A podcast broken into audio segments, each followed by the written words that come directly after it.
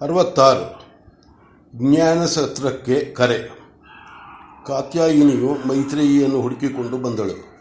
ಮೈತ್ರೇಯಿಯನ್ನು ತಾನು ಅಂತರ್ಮುಖಿಯಾಗಿ ಕುಳಿತುಕೊಳ್ಳಲು ಎಲ್ಲವನ್ನೂ ಸಿದ್ಧ ಮಾಡಿಕೊಳ್ಳುತ್ತಿದ್ದಳು. ಅಕ್ಕ, ಎಂದು ಒಳಕ್ಕೆ ಬಂದ ಕಾತ್ಯಾಯಿನಿಯು ಆಕೆಯ, ಆಕೆಯು ವಿಶ್ವಾಸದಿಂದ ಬರಮಾಡಿಕೊಂಡು ಮಗ್ಗುಲಲ್ಲಿ ಕುಳ್ಳರಿಸಿಕೊಂಡು ಆದರದಿಂದ ಏನು ತಂಗಿ, ಈ ವೇಳೆಗೆ ನೀನು ಅಡುಗೆ ಮನೆಯಲ್ಲಿ ಒಲೆಯ ಮುಂದೆ ಇರಬೇಕು. ಇದೇನು ಇವತ್ತು ಈ ವೇಳೆಯಲ್ಲಿ ಬಂದೆ ಎಂದು ಕೇಳಿದರು. ಕಾತ್ಯಾಯಿನಿಯು ಕೇಳಿದಳು. ಭಗವಾನರು ಜ್ಞಾನಸತ್ರಕ್ಕೆ ಹೋಗುವ ವಿಚಾರವನ್ನು ನಿನ್ನೊಡನೆ ನಾನು ಏನಾದರೂ ಪ್ರಸ್ತಾಪ ಮಾಡಿದರೆ? ಮೈತ್ರಿಯು ನಕ್ಕಳು. ಅಂತಹ ವಿಚಾರವೇನಾದರೂ ಇದ್ದರೆ ಅದೆಲ್ಲ ಭಗವತಿಯೊಡನೆ. ನನ್ನದ್ದೇನಿದ್ದರೂ ನೀವಿಬ್ಬರು ಎಲ್ಲಿಗೆ ಬಾ ಅಂದರೆ ಅಲ್ಲಿಗೆ ನಿಮ್ಮ ಜೊತೆಯಲ್ಲಿ ಬರುವುದು. ಆಕಾಶವಾದರೆ ಏಕಾಂತ, ಅವಕಾಶವಾದರೆ ಏಕಾಂತದಲ್ಲಿ ಕಣ್ಣು ಮುಚ್ಚಿ ಕುಳಿತಿರುವುದು ಅಷ್ಟೇ.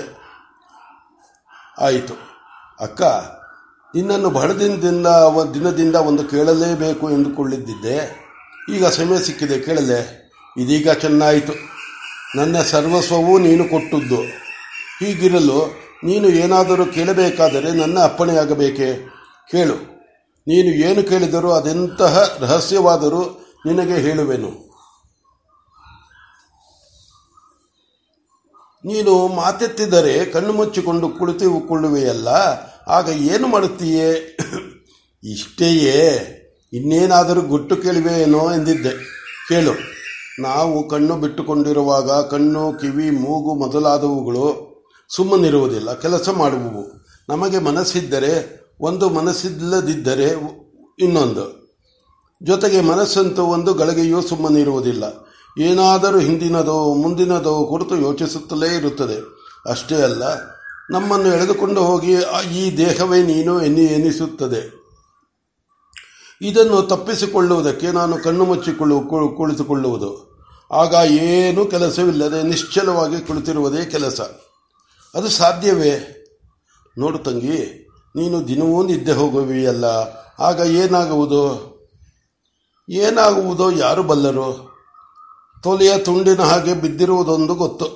ಏನಾದರೂ ಆಗಲಿ ಏನಾದರೂ ಆಗಲಿ, ಹಾಗೆ ಬಿದ್ದಿದ್ದು ಎದ್ದರೆ ಮೈಕೈ ನೋವು ಎಲ್ಲೋ ಹೋಗುತ್ತದೆ. ಏನೋ ಹೊಸತನ ಬರುತ್ತದೆ. ಇಲ್ಲಿಯೂ ಹಾಗೆ ತಂಗಿ, ನಿದ್ದೆಯಲ್ಲಿ ನಾನು ಎನ್ನುವುದು ಎಲ್ಲಿಯೋ ಹೋಗಿರುತ್ತದೆ. ಇಲ್ಲಿಯೂ ಹಾಗೆಯೇ ಹಾಗೆಯೇ ಆಗುತ್ತದೆ. ಏನು ವಿಶೇಷವೇ ಆ ವಿಶೇಷ ಎಂದರೆ, ನಿದ್ದೆಯಿಂದ ಎದ್ದವರಿಗೆ ತಾನಾಗಿ ತಾನು ಇಂತಹವನು ಈ ದೇಹ ನಾನು ಎಂದು ನಾಮರೂಪಗಳು ಅಂಗಿ ಇದ್ದೇ ಇರುತ್ತದೆ. ನಾಮರೂಪಗಳ ಅಂಗಿ ಇದ್ದೇ ಇರುತ್ತದೆ. ಇದರಲ್ಲಿ ನಿದ್ದೆಯಂತೆ ಮೈ ಮರೆಯುವುದಿಲ್ಲ. ಯಾವಾಗಲೂ ಎಚ್ಚರವಿರುತ್ತದೆ. ಆದರೆ ಅದು ಈ ಎಚ್ಚರದಂತೆ ಇಂದ್ರಿಯ ಮನೋವ್ಯಾಪಾರ ಪೂರ್ವಕವಾದದ್ದಲ್ಲ ಇಂದ್ರಿಯಗಳು, ಮನಸ್ಸು ವ್ಯಾಪಾರ ಮಾಡದ ಮಾಡದಿ ಮಾಡದಿದ್ದರೂ ಎಚ್ಚರವಾಗಿರುತ್ತದೆ. ಅಲ್ಲವೇ ಅಕ್ಕ, ನನಗೆ ತಿಳಿಯುವ ಹಾಗೆ ಹೇಳೆ. ಹಾಗೆಯೇ ಅದು ಆಗಲಿ. ಕಣ್ಣು ಮುಚ್ಚಿ ಕುಳಿತುಕೋ. ಕಣ್ಣು ಮುಚ್ಚಿಕೋ, ನನ್ನನ್ನು ಮುಟ್ಟು. ಕಾಚೆಯನ್ನು ಹಾಗೆ ಹಾಗೆ ಹಾಗೆ ಮಾಡಿದಳು. ಈಗ ಏನಾಗುತ್ತದೆ ಹೇಳು. ಇದೇನೆ ಇದು ಏನೋ ಎಲ್ಲವನ್ನು ತುಂಬಿದಂತಾಗಿರ್ತದೆ ಹಾಗೆ ನೋಡು. ಕಾತ್ಯಾಯಿನಿ ಗಂಭೀರಳಾದಳು. ಅವಳಿಂದ ಏನು ಮಾತು ಹೊರಡಲಿಲ್ಲ. ಒಂದು ಗಳಿಗೆಯಾದ ಮೇಲೆ ಮೈತ್ರೇಯಿಯು ಮೆಲ್ಲಗೆ ಏಳು ಏಳು ಎಂದಳು. ಕಾತ್ಯಾಯಿನಿಯು ಕಣ್ಣು ಬಿಟ್ಟಳು. ಈಗ ಹೇಳು ಕಾತ್ಯಾಯಿನಿ, ಏನಾಯಿತು? ನಾನು ನಾನು ಎನ್ನುವುದು ಕರಗಿ ಹೋಯಿತು. ಈಗ ದಟ್ಟವಾದ ಮಂಜು ಮುಸುಕುದಂತಿದೆ. ಬೆಳಗಾದರೂ ಸೂರ್ಯ ದರ್ಶನವಾಗದಿದ್ದರೂ ಆ ಬೆಳಕು ಮಂದವಾಗಿ ಹರಡಿದರು ಹರಡಿರುವಂತಿದೆ. ಆಗ ಆ ಮಂಜು ತೆಗೆದು ಬಿಸಿಲು ತಾನೇ ತಾನಾಗಿದ್ದರೆ ಹೇಗೋ ಹಾಗಿತ್ತು. ಹೌದು, ಅದೇ ಸಮಾಧಿ ಎನ್ನುವುದು. ಆಯಿತು, ಅದು ನಿದ್ರೆ ಏನು? ಅಲ್ಲ, ನಿದ್ದೆ ಅಲ್ಲ. ಹಾಗಾದರೆ ಇನ್ನೇನು? ಅದನ್ನು ನಾನು ಹೇಳಲಾರೆ. ನಾವು ಕಂಡಿರುವ ಯಾವುದೂ ಅದರಂತೆ ಇಲ್ಲ.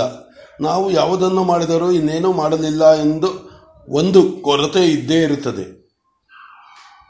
ಆ ಕೊರತೆ ಇರಲಿಲ್ಲ.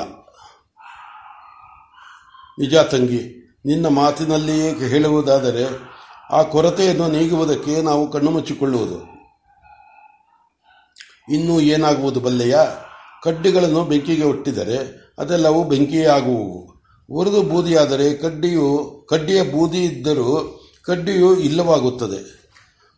ಹಾಗೆ ನಾನು ಎಂಬುದು ಸುಟ್ಟ ಕಡ್ಡಿ ಅಂತಾಗುವುದು ತಂಗಿ. ಜೊತೆಗೆ ಆ ಬೆಳಕು ನೋಡಿದೆಯಾ? ಆ ಬೆಳಕು ನೋಡುತ್ತಾ ನೋಡುತ್ತಾ ತಾನೇ ತಾನಾಗುವುದು. ಆಗ ಏನಾಗುವುದು ಬಲ್ಲೆಯ? ಇನ್ನೇನು ಬೇಕಾಗುವುದಿಲ್ಲ.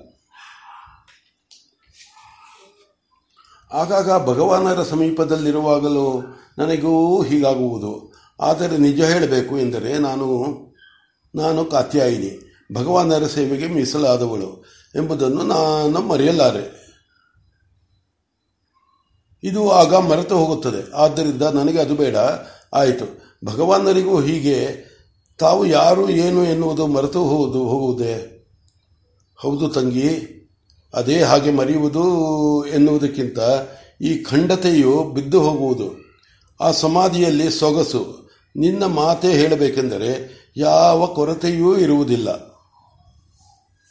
ಆಗ ಮಾಡಿದ್ದು ಮಾಡದಿರುವುದು ಎಲ್ಲ ಎರಡೂ ಒಂದೇ ಆಗುವುದಲ್ಲ.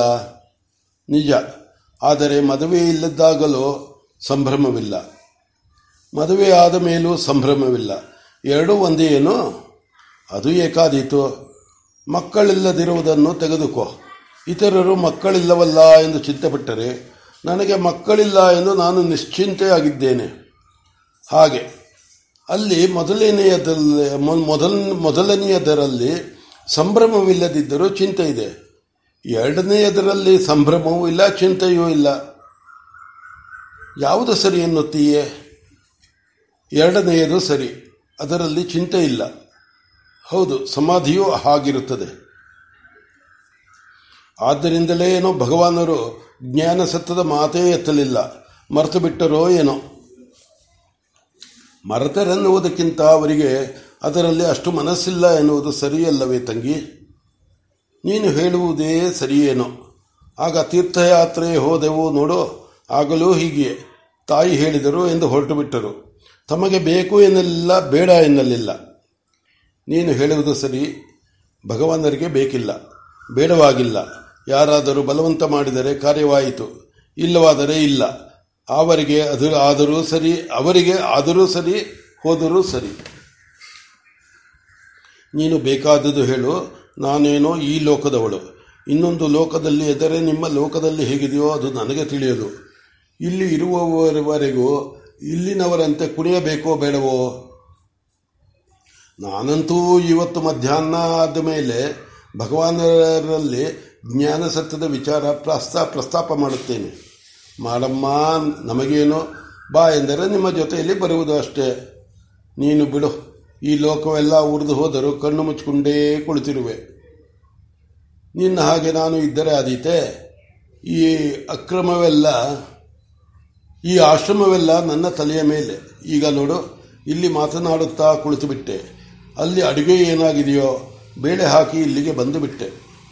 ಯೋಚಿಸಬೇಡ, ಅಲ್ಲಿ ಬೇಳೆ ಬೆಂದಿದೆ ಅನ್ನವಾಗಿದೆ. ನಿನಗೆ ಹೇಗೆ ಗೊತ್ತು? ನಿನ್ನವರ. ಈಗ ನೀನು ಈ ದೇಹವಿರುವ ಕಡೆಯಲ್ಲಿ ಮಾತ್ರ ಇದ್ದೇನೆ ಎನ್ನುತ್ತೀಯೆ.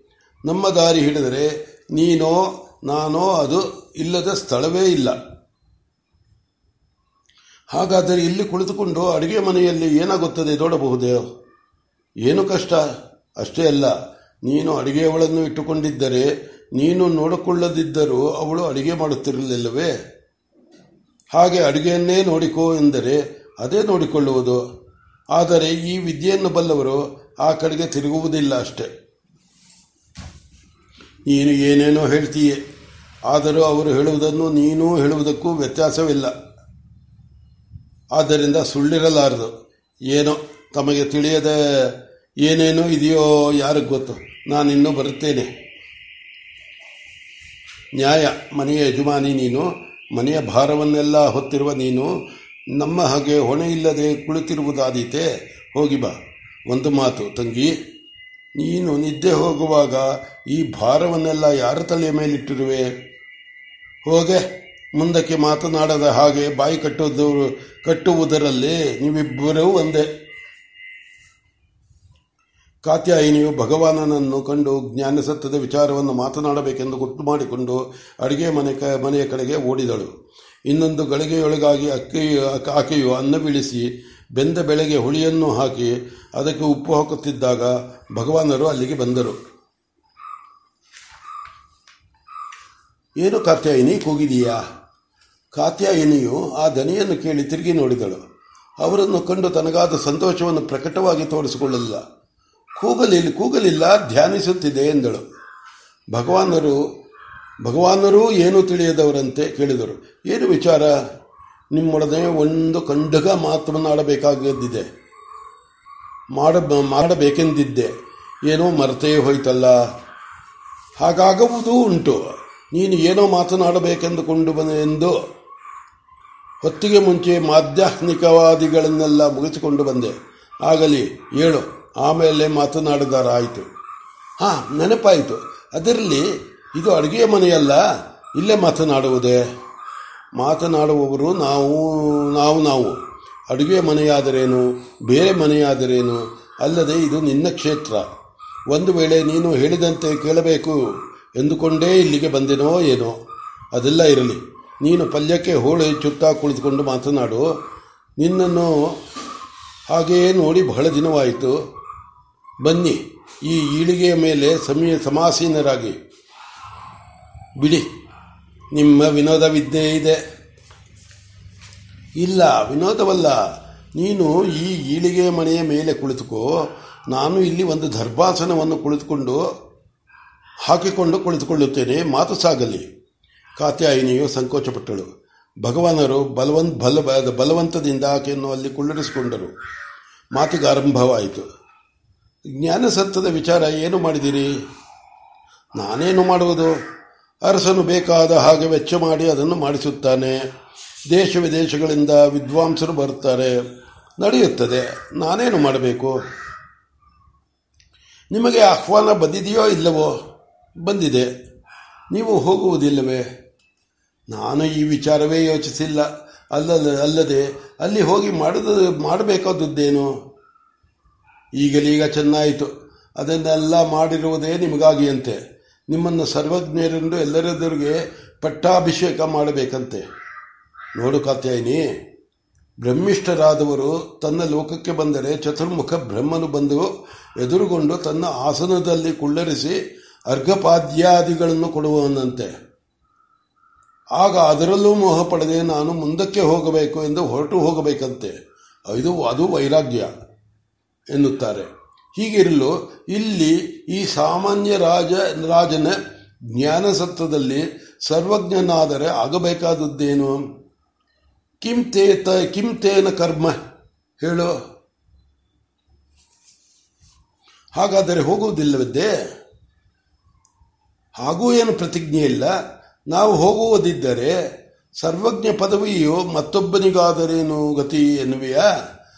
ಈ ವಿಶ್ವದಲ್ಲಿರುವ ಚರಾಚರವೆಲ್ಲವೂ ನಾನೇ ಆಗಿರಲು ಸರ್ವಜ್ಞತ್ವವು ಯಾರಿಗೆ ಬಂದರೂ ನನಗೆ ಬಂದ ಹಾಗೆ ತಾನೇ.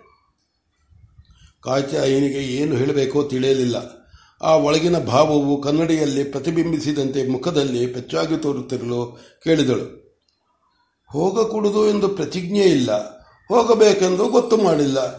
ಹೀಗೆ ಹೇಳಿದರೆ ನಾನು ಏನು ಹೇಳಬೇಕು? ಭಗವಾನರು ಅವಳನ್ನು ನೋಡಿ ನಕ್ಕರು.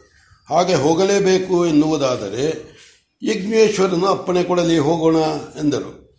ಕಾತ್ಯಾಯಿನಿಯು, ರಾಜನು ಬಂದು ಕರೆದರೋ? ಎಂದ, ಎಂದರು, ಎಂದಳು.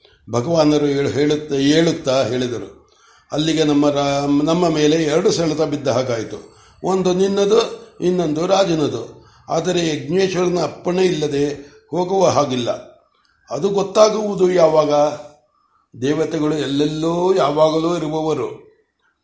ಇರುವವರು ಅವರು ಯಾವಾಗೆಂದರೆ ಆವಾಗ ಹೇಗೆಂದರೆ ಹಾಗೆ ಹೇಳಬಹುದು. ಹಾಗಾದರೆ ಕೇಳಿಬಿಡಿ. ಹಾಗೆ ಸಿಕ್ಕಿದಾಗ ಕೇಳುವುದು ನ್ಯಾಯವಲ್ಲ. ಆದರೂ ನೀನು ಗೃಹಿಣಿ, ನಿನ್ನ ತೃಪ್ತಾರ್ಥಿ, ತೃಪ್ತಾರ್ಥವಾಗಿ ಕೇಳುವೆನು.